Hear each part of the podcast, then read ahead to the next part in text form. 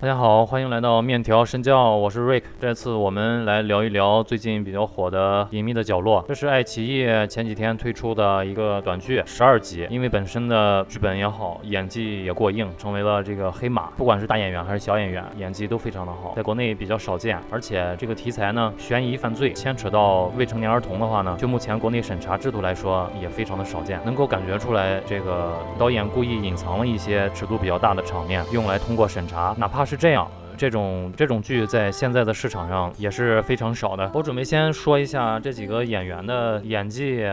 还有角色的性格，然后再说一些故事的情节和细节，还有我认为的一些缺点。最后再联想一下吧，因为现在大家在网上已经都能够看到好多的评论了，好多的猜想，说是开放式结局，好多种结局，我们怎么理解都可以。特别是那些看过原著的同学，肯定不满足于电视剧的这个一个结局。这几个小朋友的表演呢，我认为是。是同年龄段已经是很好的了，但是偶尔能够感觉到，在他们表演情绪激动的时候呢，部分情况下能感觉出来不太自然，但是已经算是非常优秀的了。秦昊长得就是一张无辜的脸，特别是这个电视剧的服装都给他以白色为主，白色的衬衣或者是白色的 T 恤，就故意让大家认为这是一个善良的无害的人。但这也是电视剧故意给我们造成一个反差，呃，预示他后来的这个黑化，营造一种这个戏剧冲突吧。朱永平的。扮演者呢，就是朝阳的爸爸，演技也非常的好，特别是这种不靠颜值，专靠演技熬出头的演员都非常的棒。这个人物设计可能有点出入，因为他的前半段给我感觉是一个不务正业的商人，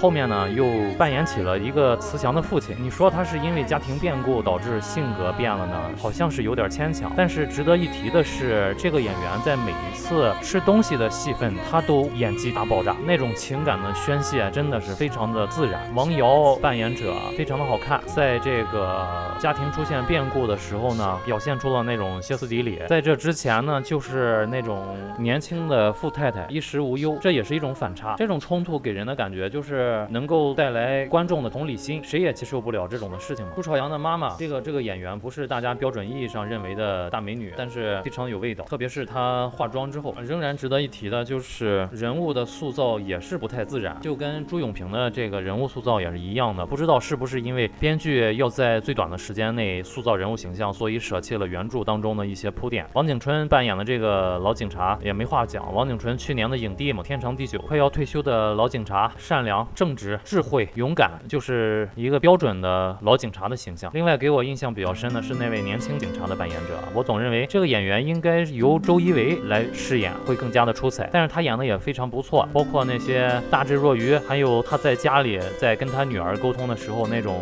好父亲的形象也是表演的比朱永平的扮演者表演的要自然。最后就是出场时间最短的王瑶的弟弟王丽的这个角色扮演者，他的演技也非常的棒，造型也很好，好勇斗狠，留这个小平头、小胡子，动不动呢就捅人、杀人。这个演员能把这种狠劲儿啊，呃，毫不费力的表现出来，非常的优秀。这个角色稍微有点单薄，但是从他出场到最后的杀青，他的所有的行为特点都是符合他的人物性格的。最后。后一场戏的战斗力可能有所削弱。下面开始剧透环节吧。这个故事是三条主线交织在一起的，就是多线性叙事。第一条是秦昊所扮演的东升，他的犯罪路线，包括他的犯罪心理、犯罪动机，还有犯罪过程。第二条是朱朝阳，他的家庭变故，包括他的同父异母的妹妹的死亡，还有他爸爸妈妈这两个人分别的感情纠葛，还有他自己的感情纠葛，主要是友情啊。第三条。条就是颜良和普普的这条线，呃，这条线的故事，我认为是相对来说比较牵强。首先，颜良的父亲这个角色出现的意义就不是特别大。我相信，同样是因为电视剧的原因，他肯定是把小说里面的一些铺垫给拿掉了。小说里应该会有更完整的故事。还有就是普普的弟弟要做手术，所以小姑娘为了要给他更小的弟弟凑齐手术费，所以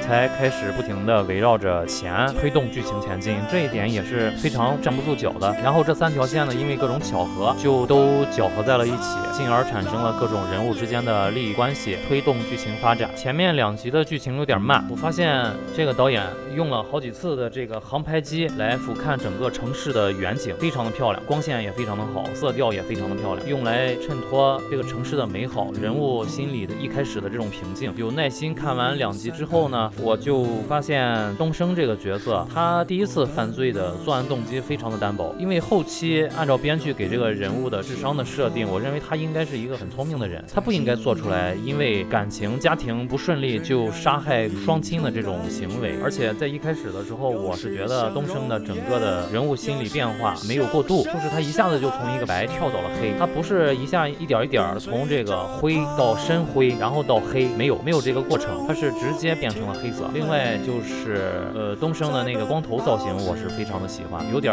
大佛普拉在利人里面那个角色那种感觉。一旦把假发拿下来之后，就能够看出来这个人身上的另外一种邪恶气质。还有就是东升从敲诈信的笔记来发现朱朝阳，然后直接找到朱朝阳的家，这个有点太巧合了，这个地方不太符合逻辑。他虽然是很聪明，可是这个地方有点说不过去。还有就是一个成年人，他怎么会这么正式、严肃、正经的跟三个小朋友谈判？这个同样是我觉得我是接受不大了。第一次约在他家里见面的时候，拿刀削苹果的那个细节处理的是非常好。另外我发现了一个点，就是说他第二次在毒杀自己的前妻的时候，他是算定了他的妻子在离开他之后会去游泳或者开车。但是我认为他前妻在有情人的情况下收拾好了东西，会立刻去跟情人会合，才是一个符合人物角色的一个行为。但是居然没有去跟他会合，而是自己一个人去游泳了，也不太对，是不是？朝阳的妈妈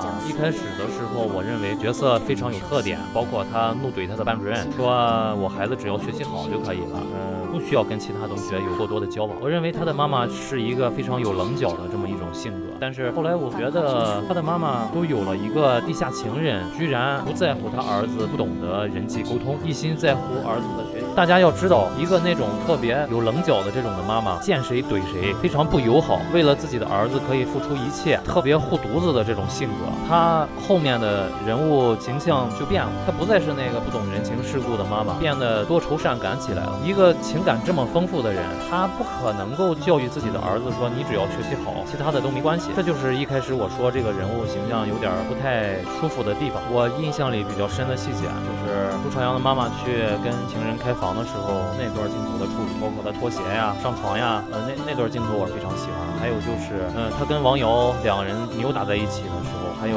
在景区广播站王瑶大闹的时候，那里我我非常不解，为什么不报警？有人这样闹，为什么还不报警？所有人都看着他在那儿，没有人去报警，去找钥匙去了。前面说过啊，这个朱永平的扮演者啊，表演的非常棒，人物造型前后有点不大协调之外，其他的没有什么问题。包括喝馄饨、吃牛腩粉，都是能够表现出人物情感的。从他的表演里面，能够看到好多无能为力啊、力不从心之类的，估计是影射了这个中年危机，表示中年男人都要经历这些，包括这个家庭变故啊、妻离子散之类的。朱朝阳这个角色呢，整体来说，他这个人物角色没大有特色。如果你要把他硬要往说这个角色最后。黑化了，他是幕后的大反派。如果这么来看的话，这个电视剧啊更有意思一点，但是也不是硬性要求。如果把他当做一个善良的男孩来看呢，我觉得他的心可能有点，他心太大了。他呢一边敲诈杀人犯，一边还能来上奥数课，还要在课堂上写作业，还要哄着他爸爸，哄着他妈妈。他的同父异母的妹妹死了之后，仍然有心思继续上奥数课。我不知道这个小孩心心态得强大成什么样。另外就是他非要牵扯上一个笛卡尔，到最后也不知道为什么就非要扯出一个笛卡尔，最后就不了了之。为了证明他跟东升之间有相似的地方，这其实也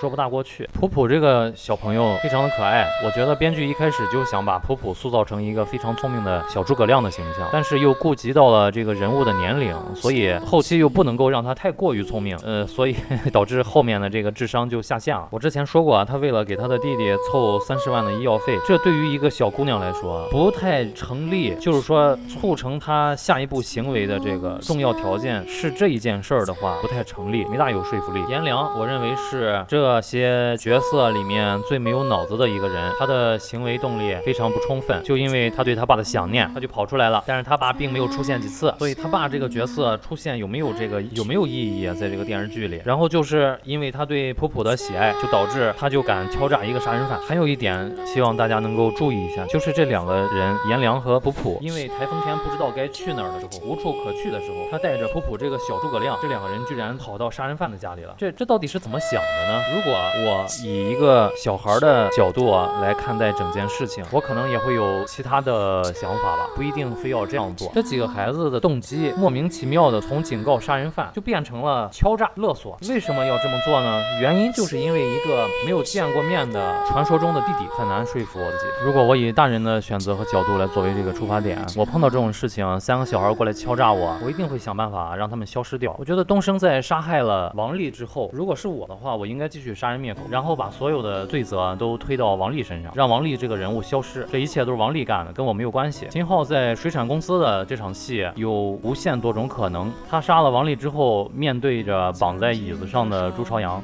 这种感觉有点像是杜琪峰的《神探》。在结尾的时候，结尾的时候，林家栋在不停的挪动这些枪啊，想要编出一个故事来自圆其说，就好像秦昊当时一样，他可以选择救人，可以选择不救人，他可以选择把人都杀掉。但是，但是秦昊更聪明的把朝阳在第九集拉成了自己的同伙，这个处理真的非常的棒，就好像是我之前说的，他智商非常的高，这些他都想到了之后，如果他智商这么高的话，他为什么要在一开始杀掉两个老人呢？东升这个角色在中间是有机会做个好人的，但是这几个孩子生生的又把他逼成了一个坏蛋，我都替他觉得冤得慌。说点题外话，就是朱永平他知道他老婆有一个流氓弟弟，在这种情况下还敢跟王瑶结婚，我觉得朱永平真的是特别有勇气的一个男人，选老婆的眼光也是特别的好。另外就是王丽这个角色戏份实在是太少了，如果他的戏份能够更多一点，很有效的能够增加整个电视剧的戏剧张力，那种压迫感，因为他的威胁要比东升的威胁大得多得多，他给人的这种压迫感也非常大。颜良过来救人的时候，在水产公司放着人质不救了，先去单挑歹徒。你说这他真的颜颜良这个角色真的是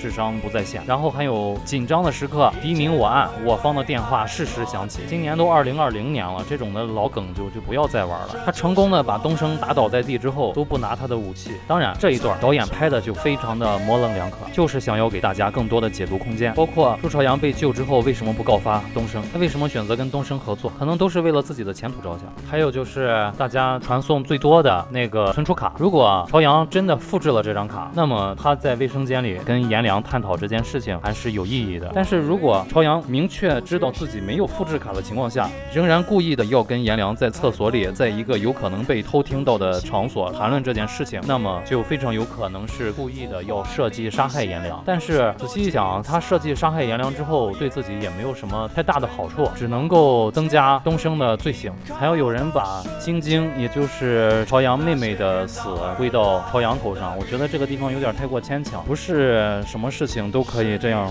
没关系，大家怎么想都可以，开心就好。总之，这部剧还是非常推荐大家看一下，因为呃近年来比较少见这种题材的电视剧，而且呢整个的演技都是在线的，开放式结局，大家不管怎么想怎么看都可以。呃，这期的面条神就到这里吧，希望大家回去都看看这部电视剧啊，有不同意见给我留言，那么我们再见，拜拜。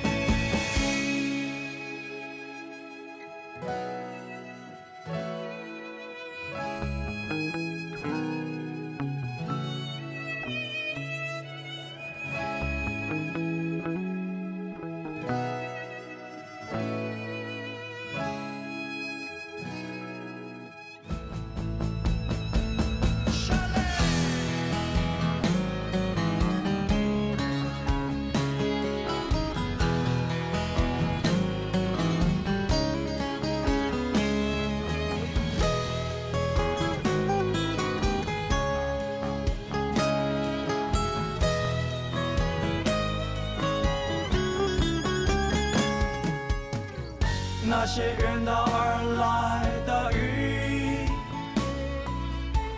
是你如此美丽的身影，一切都会为爱落地，这就是我们最初的约定。那些远道而来的雨。是你如此